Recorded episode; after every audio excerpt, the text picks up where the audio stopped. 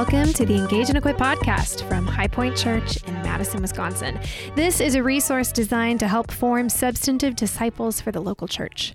My name is Nicole Kyle, and I am the Senior Director of Worship and Communications here at High Point. It is a new year. Uh, we're actually already well into the new year. Um, so, but with that, we thought now would be a great time uh, first of all, to have some new podcast music, which you probably noticed. So, new year, new season, new music. Um, but more seriously, we thought it would be a great time just to remind you why this podcast even exists and and what we're trying to do here. First of all, High Point is a church.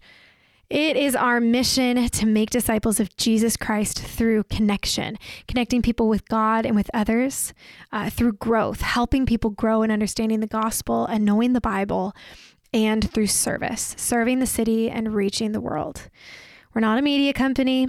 We are not trying to have this big media conglomerate. We are a church, primarily, first and foremost. And this podcast is a part of how we're trying to achieve our mission. In particular, it's a part of how we try to help people grow. Um, pretty obviously, this podcast is called Engage and Equip, and that's what we want to do. We hope that you yourself are engaged with the gospel here, that the gospel would shape how you see the world around you, how you're growing as a disciple in Christ, uh, that the Bible would inform how you think about everything you're dealing with, whether that's current cultural issues and hot topics, or if that's how to relate to your roommate or your spouse or your parent or your child. And we also hope that you are equipped. We don't just want you to have more information, but we want you to be prepared for whatever it is that God is calling you to do today or tomorrow or in 10 years. We want you to be equipped and uh, equipped to engage your community. We want you to be able to look at the world around you through the lens of the gospel and then be prepared to be the salt of the earth, the light of the world, uh, the church of Christ to whatever people that God has brought in your life. So that's why we do this podcast.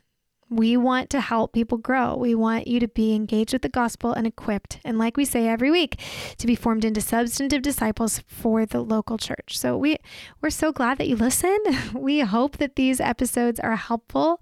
And if they are, we hope you share them. We hope that you talk about them, that it's not just that hour that you're listening, but that it's um, a part of the rest of your life too. So, Happy New Year. Happy new music. Thank you for being here, and we hope you enjoy this episode. Hey everyone, my name is Hannah. I work here at High Point, and I'm joined today by Nick Gibson, who also works here. Hey everyone. In this episode, Nick and I will be talking about what we're calling our spiritual duty of celebration. So, this is something that Nick taught about previously in two 2018 sermon series, as we had one fighting for joy and yeah. another was Rhythms of Joy, I think. Rhythms of Joy. Yeah. So um, you can find those on our website, definitely, Church. Definitely worth going back to in the lingering emergency ish times we're in right now. Yeah. That learn, fighting for joy and then the rhythms of joy, I think is still super relevant. Absolutely.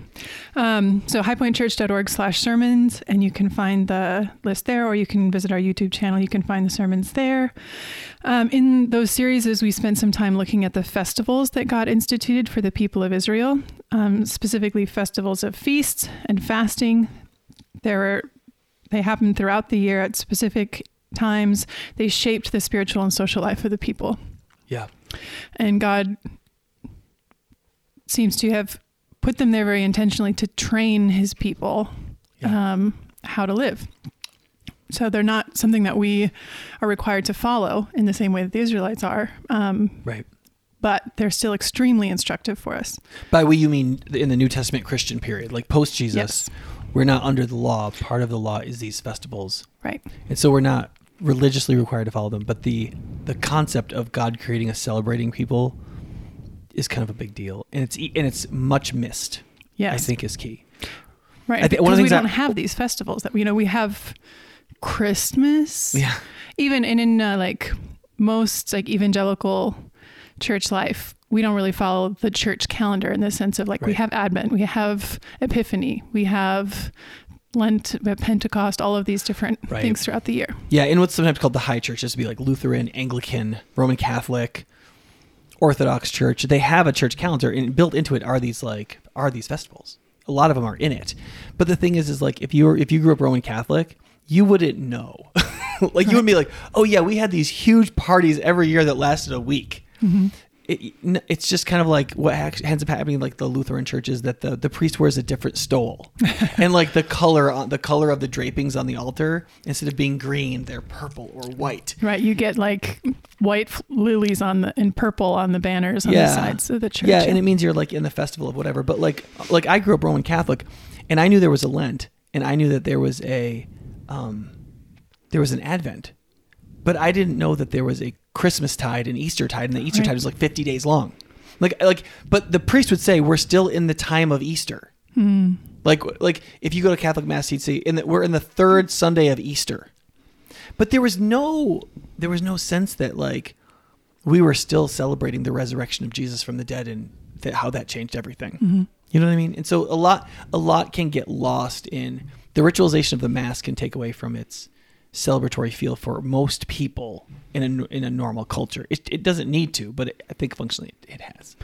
So, what do you mean when you?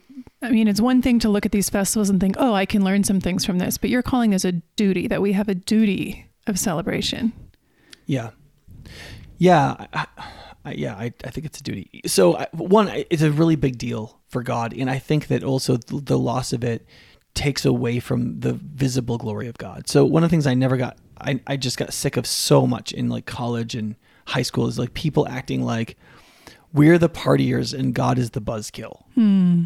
And that like, you know, if you really want to have fun, if you really want to enjoy yourself, don't be religious, right? When in fact what scripture teaches is that sin brings misery.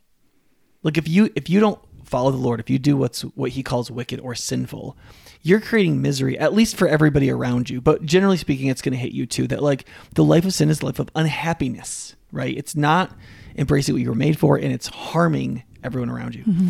Whereas if you look at the at the Bible, there's there's basically two numeric rhythms you can look at. One is work to rest, and that's 6 to 1. So God is heavy on productivity, light on idleness, right? He wants us to rest but not be idle. He wants us to be productive creatures. But when you look at the relationship between feasting and fasting, celebration versus mourning, if if uh if the count that I did when I did the series is correct as as uh, Nicole told us, it's 82 to one.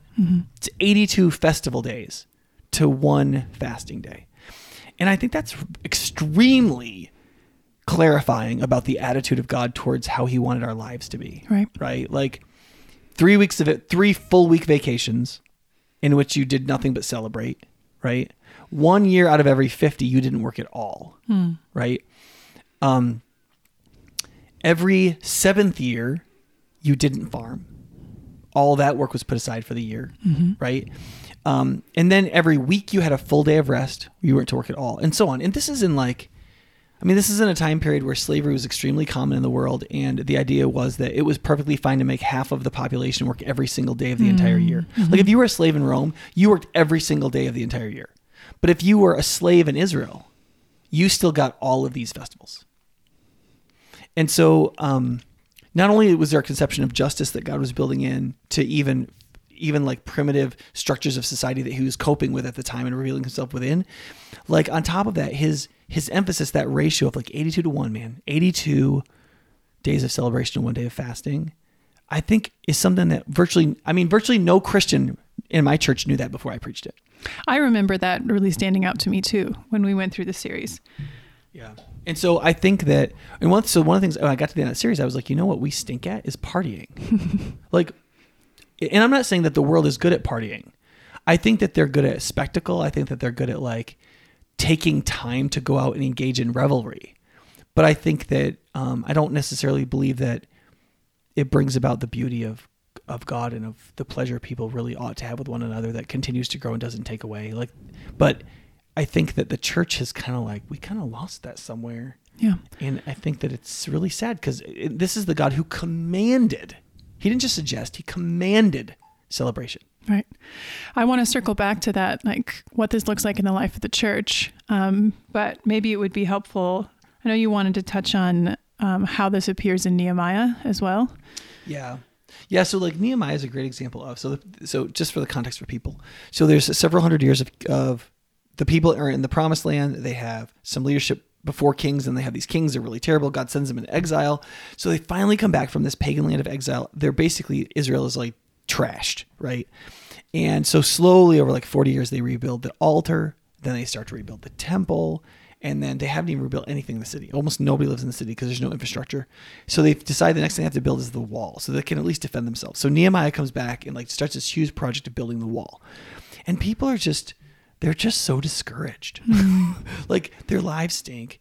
Anybody can attack them. They've got like five different enemies. There's enemies outside the people of God. There's enemies inside the people of God. There's people trying to enslave each other. Like the rich, rich people are trying to like live off the backs of the poor Israelites. Like they're not really working together, even though they're working together. There's like a, there's like false prophets telling Nehemiah to sin. Like there's all kinds of problems. And they finally get to this point where Ezra the priest shows up because Nehemiah is like a governor. He's like a political figure. Ezra the priest shows up, and so Nehemiah has Ezra read the Bible to the people because virtually nobody who's there has actually ever heard the Bible read, much less had one or read one. Mm-hmm. And so Ezra reads the Bible to people, and they realize they've done everything wrong. Yet, coming back from Babylon, everything rides on the fact that they're hoping God is going to bless them right? So they're so they're like they're doing all this work. They have all these enemies, and their only hope is that God is going to bless them. And then they hear what God actually commanded them to do, and they haven't done any of it. Talk about a buzzkill. Yeah, and they're like, "Oh my gosh, God's not going to bless us. We're going to lose. We're all going to die." Mm-hmm. Right? And so people start like openly weeping because they're like, "God is going to abandon us again because He should." Right? But Ezra kind of ha- Nehemiah has them kind of caught in this, this technicality because the day they're doing this is actually a one day festival called the Festival of Trumpets, hmm. which basically the whole Festival of Trumpets is you make a burnt offering to the Lord, everybody gets a horn, and you blow them as loud as you can. It's like the festival of it's it's I mean just it's like make as big a noise as you possibly can. That's just one of God's parties, right? And but that day is supposed to be accompanied by rest and celebration. And so Nehemiah gets up there, and these people are literally starting to weep because they're they're like their hope for the restoration of their society, their people, their families, everything's gone. And he goes, "Listen, you're not allowed to be sad today. Like God literally, like if, if you if you care about obeying God, the reason you're mourning right now is because we haven't obeyed God. Let's start right now. And the thing we're supposed to obey right now is we're not allowed to cry hmm. because this is actually a, a, a day of joy. And so the people are like, oh. so he sends them all home to basically have a party. They're like, let's start by obeying God, by celebrating. And then he says in, I think it's in 8, verse 10, he says, because I can have the passage here if you want. Yeah, um, Nehemiah 8, verses 9 to 10. Then Nehemiah the governor, Ezra the priest and scribe, and the Levites who were instructing the people said to them all, This day is sacred to the Lord your God. Do not mourn or weep. For all the people had been weeping as they listened to the words of the law. Nehemiah said, Go and enjoy choice food and sweet drinks, and send some of those and send some to those who have nothing prepared. This day is sacred to our Lord. Do not grieve, for the joy of the Lord is your strength. Yeah, so like the two things there. One is that he says twice that the day is sacred to God. And I think mm-hmm. most people are like, oh, sacred, so we should be very like sacred. Somber. yeah, right. Somber. Don't raise your voice too much. Yeah. Don't enjoy it. Right. And like basically he's saying the opposite. Right. He's saying because this day is so sacred, you need to party. right? And and by party, I don't mean like debauched party, but I mean like celebratory, loud, fun, ex- right. like you know what I mean. Well, so, and sacred in this, like, would it be right to describe this as sacred being set apart? And God is the one yeah. who set it apart. He determines the purpose for which it was set apart, and the purpose for this day is joy. Is joy. Right. Yeah. So, for example, um, at High Point Church, we were planted by fundamentalist Baptists like 60 years ago, and this was this was like during the time of like rock music is of the devil and all that kind of stuff, which okay, that's not wasn't totally wrong. But one of the things that went along with that was just like throwing out dancing. Mm-hmm. Right. And so for like literally like 45 or 55 years, there was no dancing at High Point Church. Right. And when I when I finally came along and we are like we're like you know, they built the Micah Center, this huge, like $2 million extension on the back of the church, partly so that families at High Point Church would have weddings there. Mm-hmm. But if you wanted to dance at your wedding, if you wanted to really have a party at your wedding, you couldn't have it here at the church. You had to go somewhere else. Yeah, I didn't have my reception here for that reason. Right. right. And so part of the deal was uh, like I finally went to the elders. I said I said, listen, this is I think we have fallen into the wrong kind of conservatism here. Like I agree that encouraging drunken normal mar- marriage reception debauchery is not what we want. Like I get that. But we don't already don't allow, allow alcohol do we do we not believe that our Christian people, people who are actually members of our church and they believe in Jesus and they have credible testimonies of regeneration, do we really believe that they can't celebrate in that way? And like it, that was hard for us because like you know some people are still going to do some stupid stuff. Like isn't that going to happen? And right, you're going to invite some guests who don't necessarily Right. have the same values, and you can't control everything that they do. And Yeah. And so that was hard because like but at the same time if not you've just canceled celebrating at your church. Mm-hmm. And I, for me I was like you guys I think this is the kind of conservatism that that the Pharisees struggle with. Cuz see part of my belief about the Pharisees is I don't I when I was younger I thought they were just terrible people. And I don't think that anymore. Mm-hmm. I think they were people that were really trying to be faithful and they lost their way. And I think that that was happening with us, right? And so I was like, look, I think we need to have some guts as elders to oversee. Like elders are overseers. Maybe we need to oversee the celebrations, but there have to be celebrations. And so we started to pull this back and allow more dancing. At first, it was like just swing dancing and stuff we would okay, and then I would okay song lists and stuff like that. This last weekend we had a dance here, and it was it was a dry, totally dry wedding. And so, but there were so many Christians, and the Christians were controlling the, pl- the playlist and all that. That like people danced, and there was like pop music and stuff like that. But man, I didn't see anything done, and I was there for like two hours. I didn't see anything that I thought dishonored God, and I thought the thing as a whole really honored His celebratory spirit, right? And so I think sometimes it's little stuff like that where where you have to say, okay, God, God's thrust here, His focus is joy, celebration. Like whatever, however we structure this, the the goal isn't just not to sin. The goal is to encourage the festival right, right? And so, um, I, th- I think Christians have to have that in mind. Otherwise, we just we tend to withdraw back negatively and say, okay, what what, what are we trying to stop here? And I just think that's that's not enough, right? You have to have the positive of what are we trying to encourage? What are we trying to build? Um, yeah, I went to a Christian college that had kind of fundamentalist roots, and we had a rule that there was no dancing allowed. But it was, then they had to adjust it over the years. So it's like you can do like square dancing and like contra dance and that kind of stuff. Um, but besides that, you can't. You can only spontaneously dance. So like if like joy just comes upon you and you burst out into dance, that's okay. You wouldn't be expelled for that. No, like we understand sometimes you just can't help it for the joy of the Lord. Yeah. But if you plan to dance, then that's you can't do that. So like if you have three people over in your dorm room and you're all just overcome by joy and you have to start dancing, Mm-hmm. then that's okay, but you can't go to the dorm planning to dance. so you get all these weird Yeah. like trying to arbitrate these things. Yeah, and listen, I listen. I- So I'm I'm in my 40s. I have kids in their late teens, and like I get the kind of young foolishness we're trying to keep people from because because like I mean Moses left the Israelites alone for a little while, and they descended into like I Oh, mean right. the language in Exodus is not. I think it's usually translated they they ate and got up and engaged in quote pagan revelry, but the emphasis there is kind of like debauched, drunken orgy, and it's like real bad. And Mo- that's why Moses Moses didn't break the tablets because people were dancing and they'd had a couple glasses of wine, mm-hmm. you know. It- but that idea of like moderation and like like I just did a podcast on the Optive podcast with with Andy Schmidt about drinking, and I went through all the verses that talk about the good of wine, mm-hmm. and then how every verse in the Bible about drunkenness is negative. And I was like, look, you got to shoot. You you got to be mature enough and godly enough to shoot the difference here. And he's like, man, I don't know how young Christians, inexperienced Christians, can do that. And I'm like, well, it's actually not that hard. I don't think. But sometimes I think if we've if we have a culture of, of drunkenness and debauchery, like I mean, Wisconsin's one of the drunkest states in the country. Right. You know, we, we have a pretty difficult culture, but I still think that the the response has to be to rebuild the culture, not try to engage in a prohibition where one isn't warranted. Right. Right. Looking back at Nehemiah, um, if you read just a few verses more, they start talking about the festival of the booths, right? Right, because that Festival of Booths comes like right after Festival of Trumpets. Right. And so I won't read the whole passage, but starting from chapter 8, verse 17, the whole company that had returned from exile built booths and lived in them. From the days of Joshua, son of Nun, until that day, the Israelites had not celebrated it like this, and their joy was very great. Yeah. Yeah. So if you don't know much about the Bible, Joshua was literally the one who brought the people into the promised land from Egypt. So from then until this is like more than a thousand years, about a thousand years. I'll have to take your word for it. Yeah. I, I mean, so one, I thought one of the earlier dates for the Exodus is like 1400 and this Mhm. is going to be five something BC. So it's like maybe so, somewhere between seven and 900 years, depending on your date for the Exodus, right?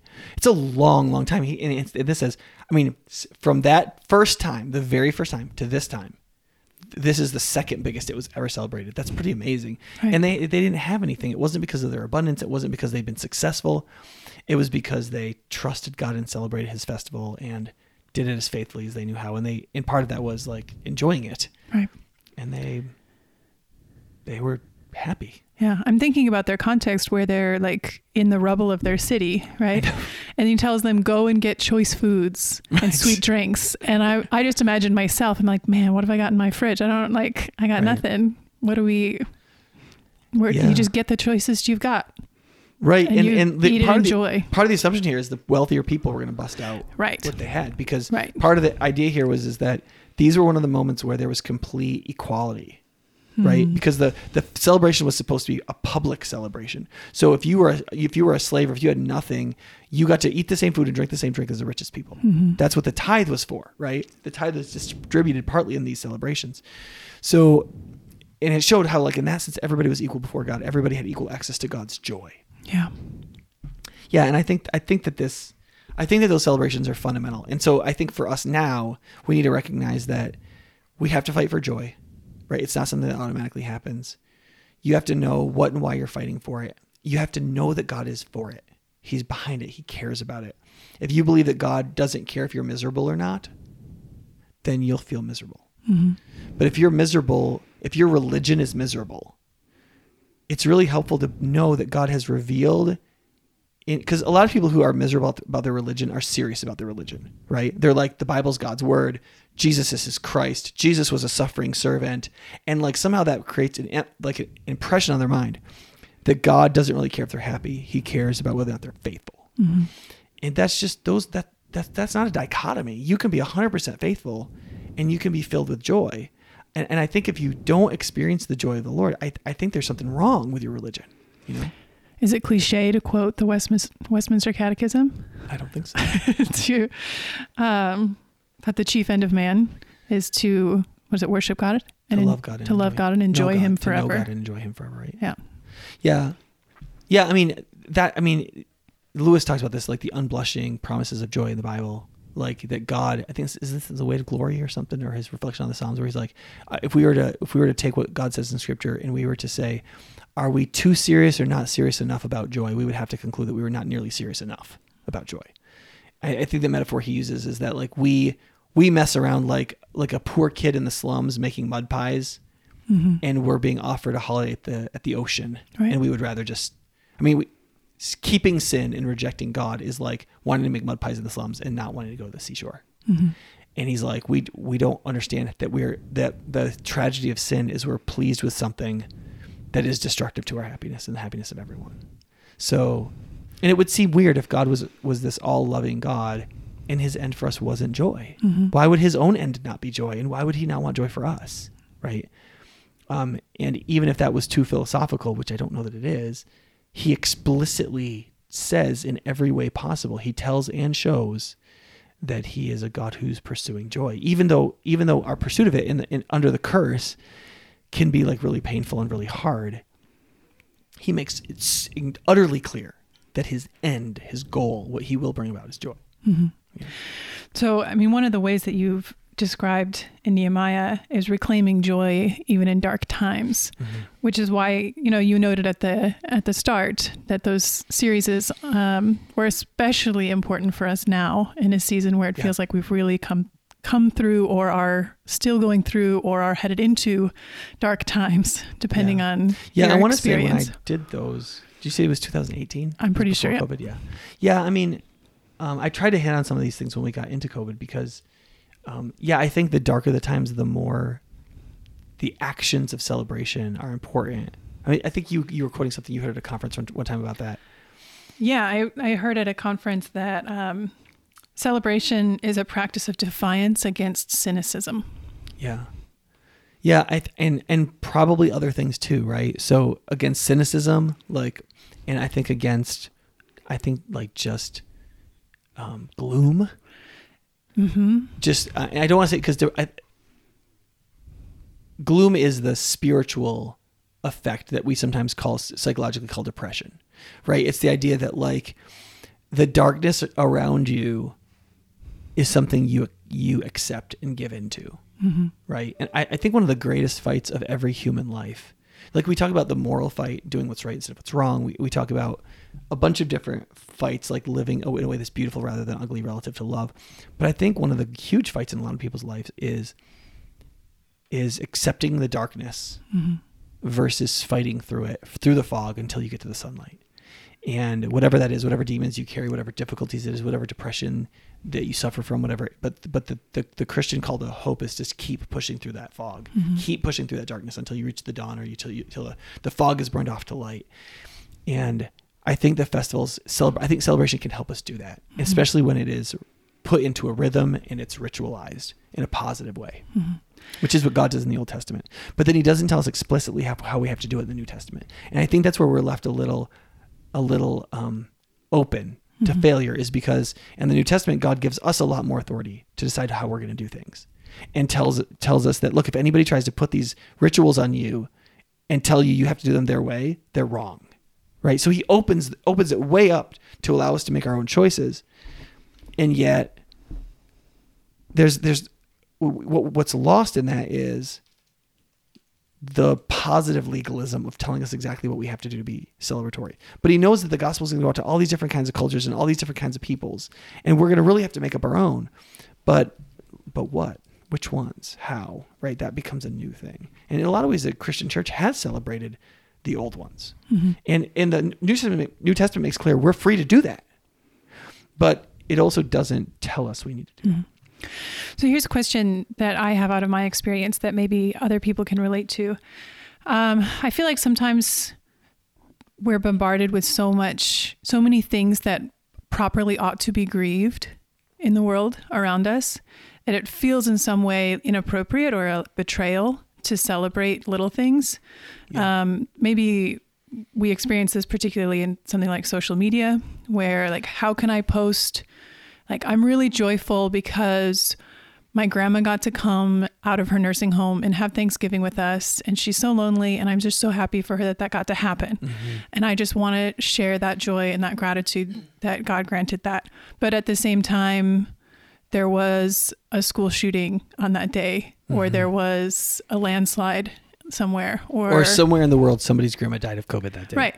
Yeah. Exactly. So is it how do I celebrate those things, either privately or publicly, without feeling like I'm it's a betrayal against our, my duty to grieve? Yeah, I mean, I think, man, this is one of those areas where I, mean, I, I, hate to like make political applications of these sometimes, but it does. I mean, just like Nehemiah was a governor, these things do have political implications in terms of like how we feel as a people. And the the moment Nehemiah was living in and what he was governing over was more unjust than what we're living in right now and yet he recognized that the celebrations were were necessary to carry the people forward, right? And so if you turn your back on that which can be celebrated and must be celebrated, then you will be taken by the gloom of all the things we can be activists about. Mm-hmm. Right? So there there is a gloomy, cynical, um, pain infatuated way of seeing ourselves as only liberators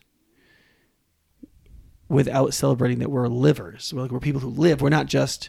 It's it's it's it's sort of like the one of the one of the adjectives people used to use was warmongering, that like people just always wanted to fight, and they couldn't they couldn't ever rest in peace. They couldn't just be like, well, I'm not fighting today, hmm. right? Um, and I think that that's I think knowing knowing that your sword isn't always supposed to be in your hand. Hmm is is a really important human discipline. And I don't think that that needs to take away from advocacy, rightly understood and rightly done.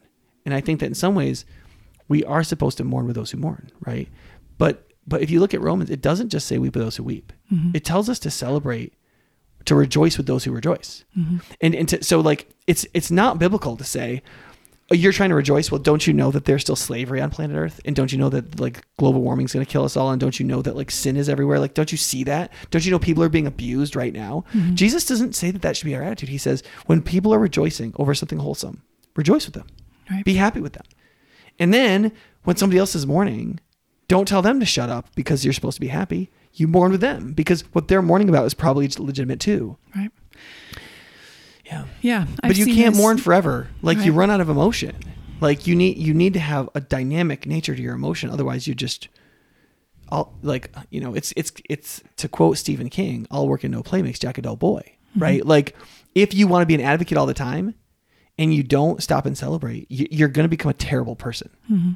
Um, but if all you want to do is go from party to party to party, Mm-hmm. you won't have enough moral gravity to celebrate. Right. You know? Right. I've seen this in my personal relationships with like um, some close friends of mine who've really struggled horrifically with infertility, and that's just a grief that they've borne for years.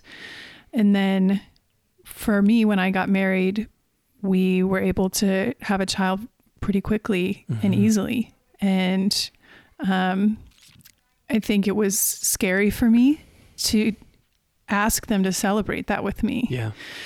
but I have such enormous respect for how they like they disciplined themselves Mm-hmm. to celebrate that without ignoring their grief, without putting it away, Yeah. um, and without hiding it from me. Right? They Right. invited me into their grief, Right. and they accepted my invitation into my celebration. And I think that's a discipline that I respect enormously in them. Right. Um, and it's the right thing to do, but it's not an easy thing. Yeah, I think that's a really good example. Yeah. Um, maybe one other question that we can cover quickly. What would you say to people who think that this is somehow inauthentic or disingenuous to like um, To, like, celebrate? plan to celebrate. right. To like, I am going to be happy on this day, Yeah. even though I just got laid off and I'm re- really worried about XYZ, or I just got this diagnosis, blah, blah, blah. Yeah. Um, so one of the ways to think about it is just that the things that God is asking us or telling us to celebrate are objective and and stable. So, for example, if you if you celebrate on let's say July 4th, you celebrate American independence because you think it was a good thing that America became independent. If you got fired the day before Independence Day, Mm-hmm. in some ways that isn't relevant to the celebration on July 4th. Does that make sense? So when when these things were celebrated in Israel, what was being celebrated were things for the most part that were irrelevant. Now, um, the festival of booths was also a harvest celebration, and so was Pentecost. So there's a certain extent to which the celebration was tied to the fertility of the land, which would be which would vary from year to year. But things like Passover and trumpets and Day of Atonement and and the festival of booths to a certain extent because it was celebrating them coming out of Egypt. Those were all stable and static, and those joys can come into whatever your personal situation is. And sometimes that is the psychologically healthy thing to do, and the spiritually healthy thing to do is to say there is a bigger joy than my present grief, hmm. right? And I think that that's meant to be sustaining to us so that we hmm. can deal with our present grief. We, and, hmm. and, and the, the celebration of one is not the denial of the other. You know, Yeah. I think when we were looking at the Advent series, Devin forwarded me something um, in which a woman shared a story from her con- congregation. Coming, she's from the Episcopal Church, and so they do the like dark Christmas tide, like leading up to Christmas, all the darkness. We don't put up our decorations until midnight Christmas Eve, you know. Um, and the woman, those are pretty serious Episcopal. yeah. Yeah. Um, but the woman, her husband had died right around Christmas time, Mm-hmm. and he loved Christmas. And Yeah. so it was especially hard for her to try to summon celebration around Mm-hmm. Christmas time. But she expressed that she was so grateful for that period of darkness leading up to Christmas because it gave space for her grief. And then it invited her into rightful celebration. Um, and Yeah. I know, you know, holidays can be really hard for people who have experienced a lot of grief and loss around that part of the calendar, right? So, um, I don't, we don't want to make people feel guilty for feeling sad on Christmas because their mom or their husband's not there to share it with them. Yeah. But I, I do think almost a dissociation from that grief and to say, this day isn't about that. Right. So let me give you an example of this. Um, my dad had always wanted to have a daughter. I was of the two of us, I was probably the closest. um, but he never had a daughter, and I mean, he was killed by a reckless driver seven days before my first child was born, who was a daughter. Right. And so, like, just two nights ago, my youngest daughter asked me how long my father had been dead for. And I said, Well, it happened seven days before Abby was born. So, however old Abby is, is about how long it's been since Grandpa Edwin died. And it would be a huge disservice to my oldest daughter if every time her birthday came around, I was mourning my dad's death. Right. It, it w- wasn't even appropriate the day my daughter was born for me to be to me to be grieving my father's death. Mm-hmm. You know, and I know that my wife carried it heavily, but if I would have stood there at the birth of our first child and not rejoiced, mm-hmm. it would have wounded her terribly because because the two are not related. They're Right. related and they're not Right. right?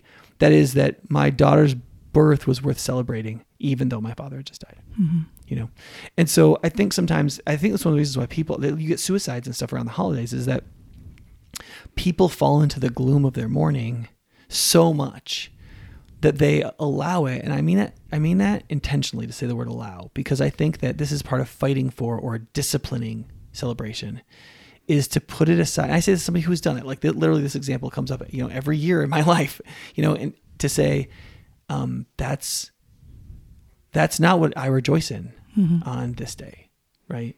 And so when we get to easter and christmas and these things it's there's something bigger than whatever the- we're mourning hmm. you know? Yeah. and i've seen that. I've seen people with like terminal cancer rejoice in easter mm-hmm. even though their life was being taken from them by a disease, by a disease.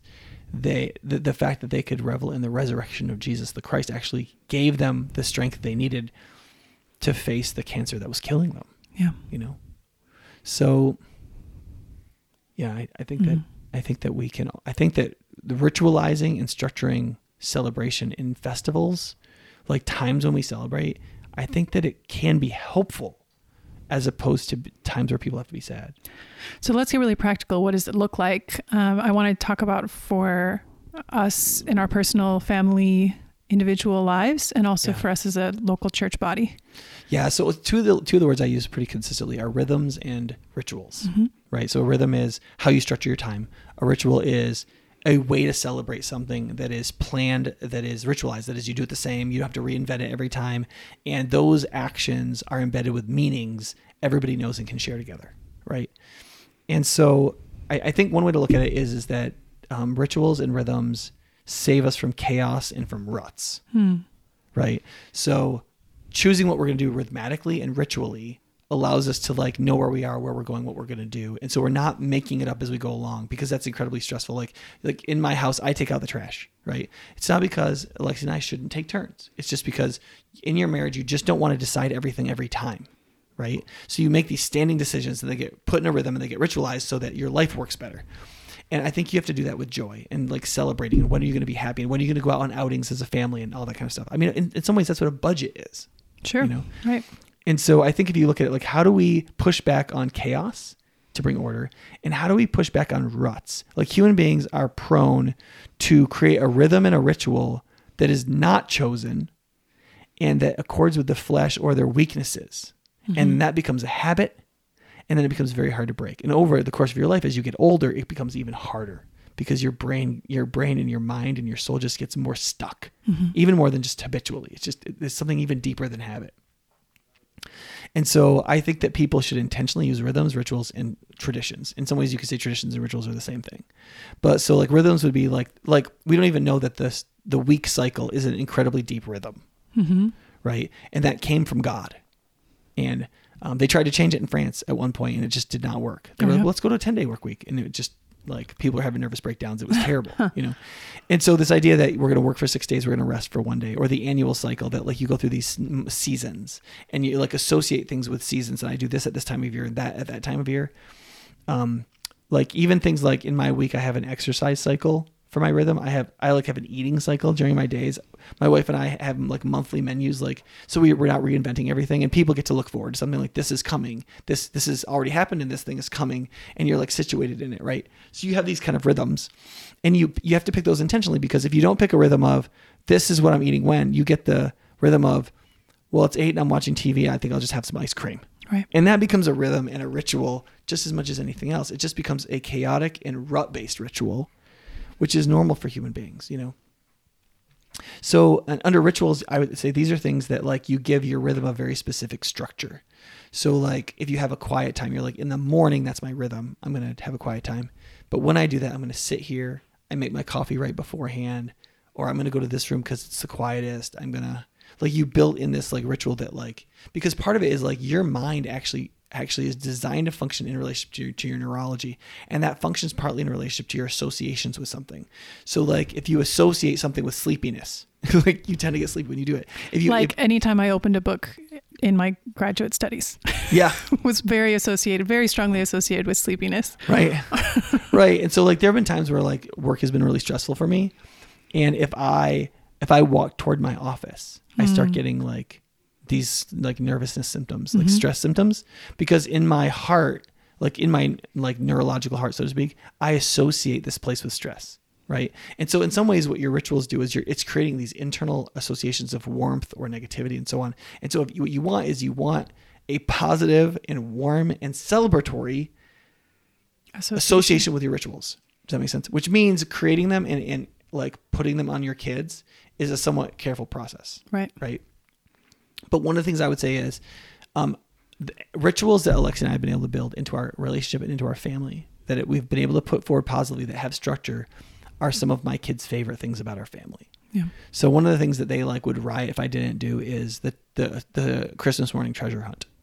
So so we so Lexi puts stuff in their stockings like for a month, and they see their stockings grow and grow and grow and grow, right? But on Christmas morning when they wake up, those stockings will be gone, and they will be hidden somewhere on our property. And there will be a series of clues that lead to clues that lead to clues, usually about seven clues deep, with bonus clues and like sideways clues. So if they go to the wrong thing, but I knew they were going to go there, I have like another clue there. Um, and now they do it together. It used to be like everybody had their own set, but um, but now I, I can make them drive places and stuff like that. You know, so that allows Lexi and I to sleep in, and allows her to get up and make the monkey bread and all that kind of stuff. On, and, and so our our Christmas morning isn't rushed. Mm-hmm. So like instead of having kids banging on your door and like say, when can we open presents? When can we open presents? My kids are on a treasure hunt, mm-hmm. but it's their one of their favorite things about Christmas. And so that's like a ritual where they have to work together and they have to, you know what I mean? And so it's really fun for them. And for them, that's just this major part of Christmas and it's part of the fun and joy and celebration. It doesn't have a deep religious meaning. Yeah.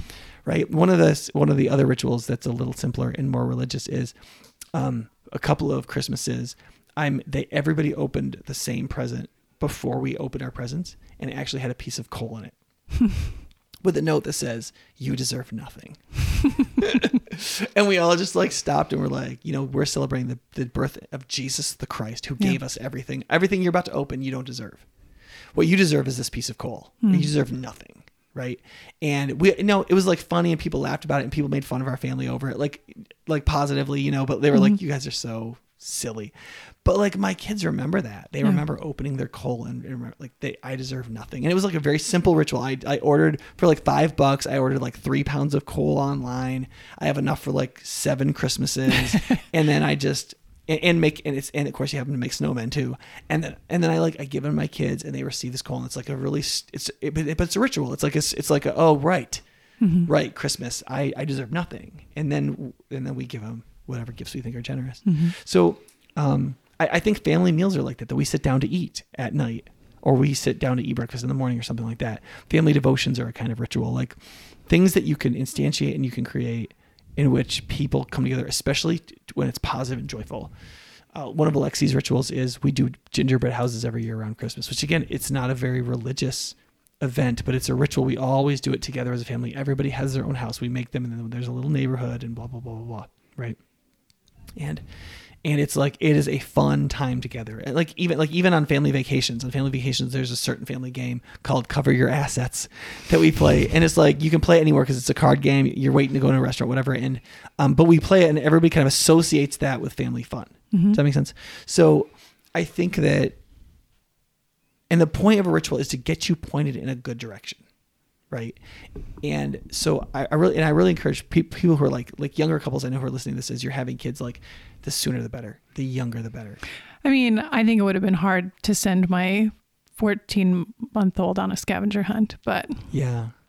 Yeah, but you know, bigotry of low expectations. man. I know, I know. I'm, I'm like, it's a joke, but I'm seriously thinking about like, first of all, my husband and I do not naturally like, we're just not inclined towards celebration and rituals and creating routines. We're both very like easygoing and oh, it's our anniversary. Yeah, I'm glad I married you. I love you too. Bye.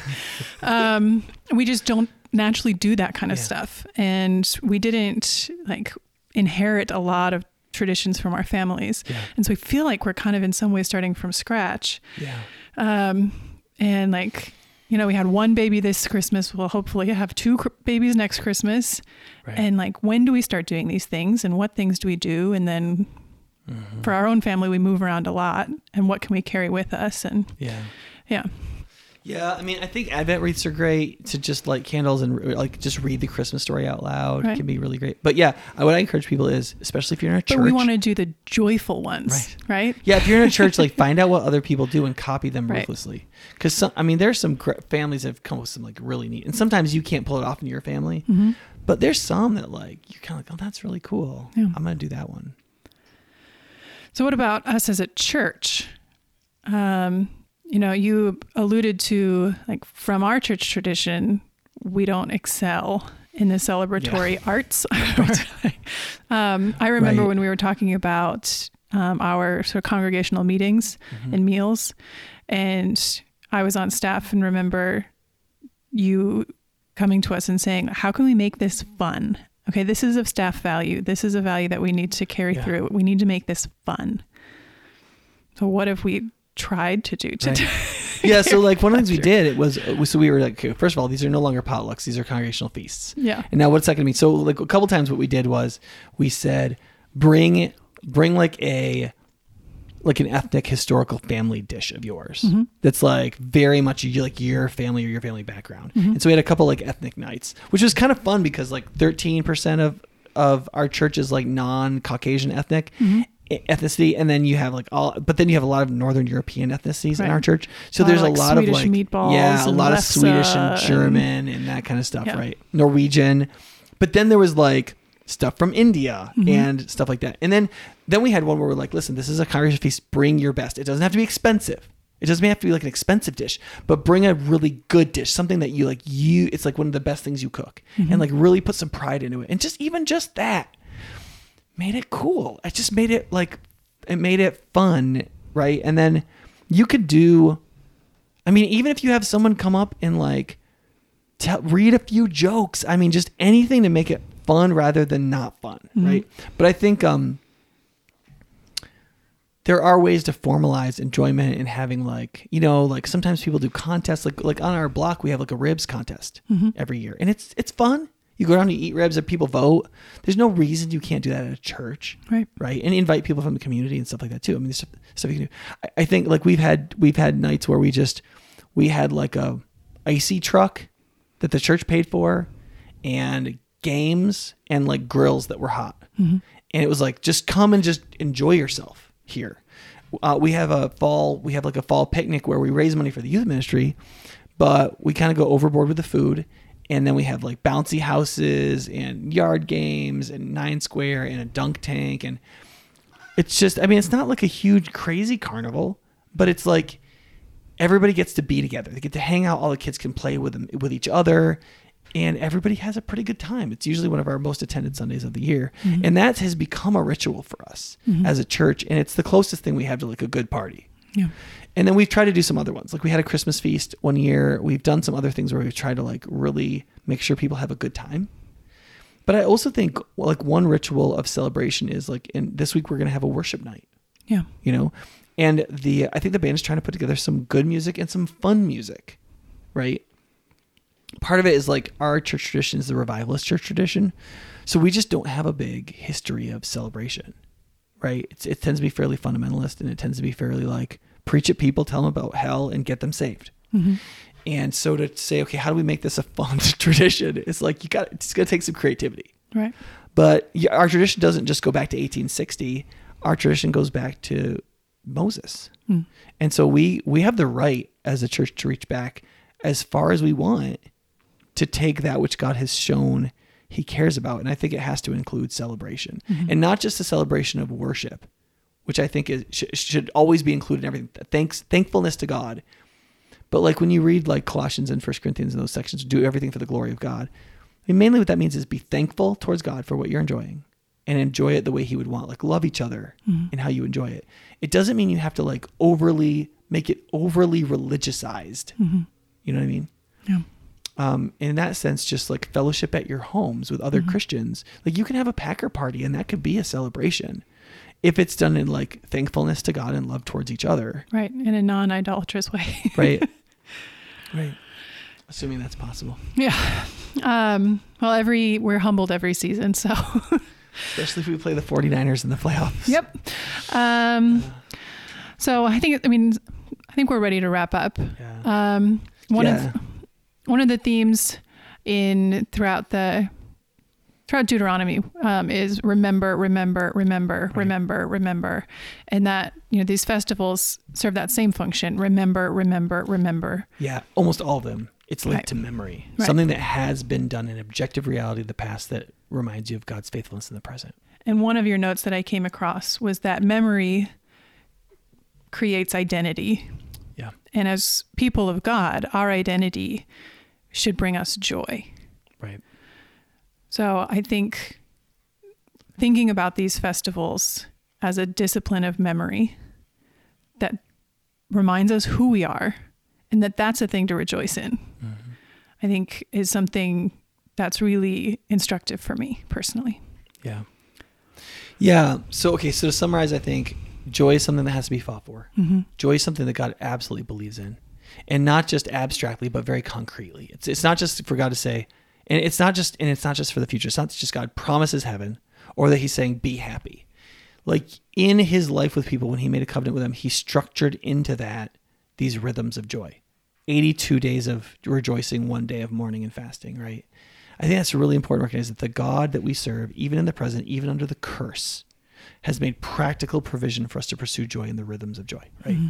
And then to recognize that as human beings under the curse, we fall into chaos and ruts very easily, right? And that and that pursuing an intentional pursuit of rhythms, how am I going to structure the times of my life and rituals? What are the activities I'm going to put into that structure of rhythm that will shape my life intentionally towards good ends so that my life is more ordered and more in more ordering of my character towards the good that will produce joy as opposed to more chaotic and more a habitual rut that leads to the negative to gloom and to sin does that make sense? Mm-hmm. And then to say what are those rituals going to be? What do I, what rituals can i do together with people? Starting with the most basic of going to worship on sunday which is mm-hmm. supposed to be a ritual of celebration right? To like what feasts do we have and when do we have celebrations? And maybe I should have some people over to the house to have fun. And like in what ways can we pursue having fun? And and I think that like there's a lot of families out there that are that are working through the kid years and it feels like drudgery and misery. Mm-hmm. And it feels unspiritual to say how can we make this more fun and it's hmm. it's really not unspiritual mm-hmm. to sit down with your spouse or to think about like how can I be a more fun spouse? How can I be a more fun pastor? How can I be a more fun kid in my family? How can I like bring joy in the places I go? How can I cause rejoicing rather than just seriousness?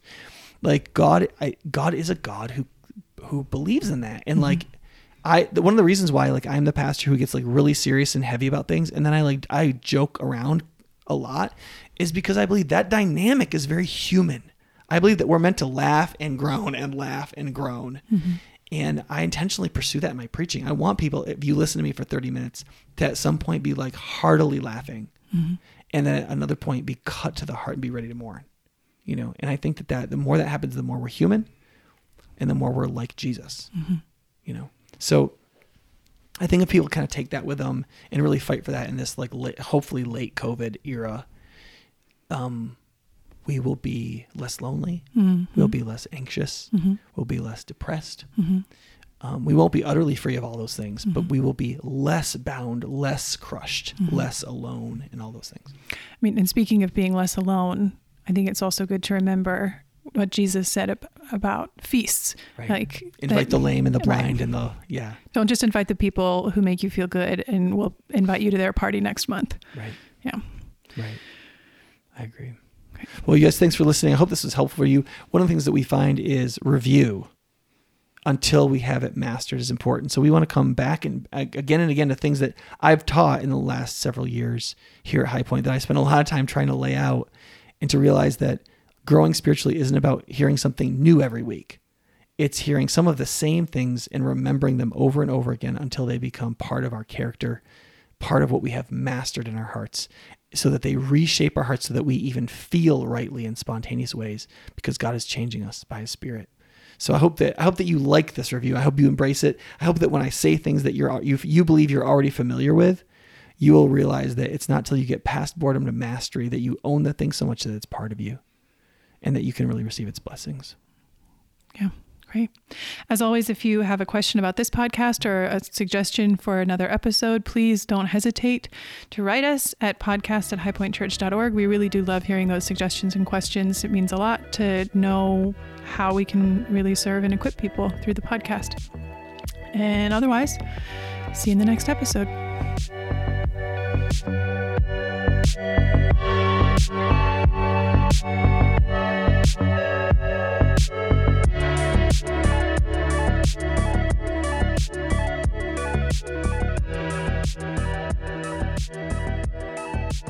Thanks for listening to this episode of the Engage and Equip podcast. If you have a podcast idea or a question you'd like answered on the podcast, send us an email at podcast at highpointchurch.org. If you'd like to find more episodes, you can go online to highpointchurch.org slash podcast. You can also find us on Google Podcasts, Apple Podcasts, Overcast, and other apps like those. We hope this episode was helpful to you as you grow in becoming a more substantive disciple and part of the local church. If this episode was helpful to you, rate or review us on Apple Podcasts or share this episode with a friend. Those are some of the best ways we have to reach new listeners. Until next time, thank you for listening to this episode of Engage and Equip.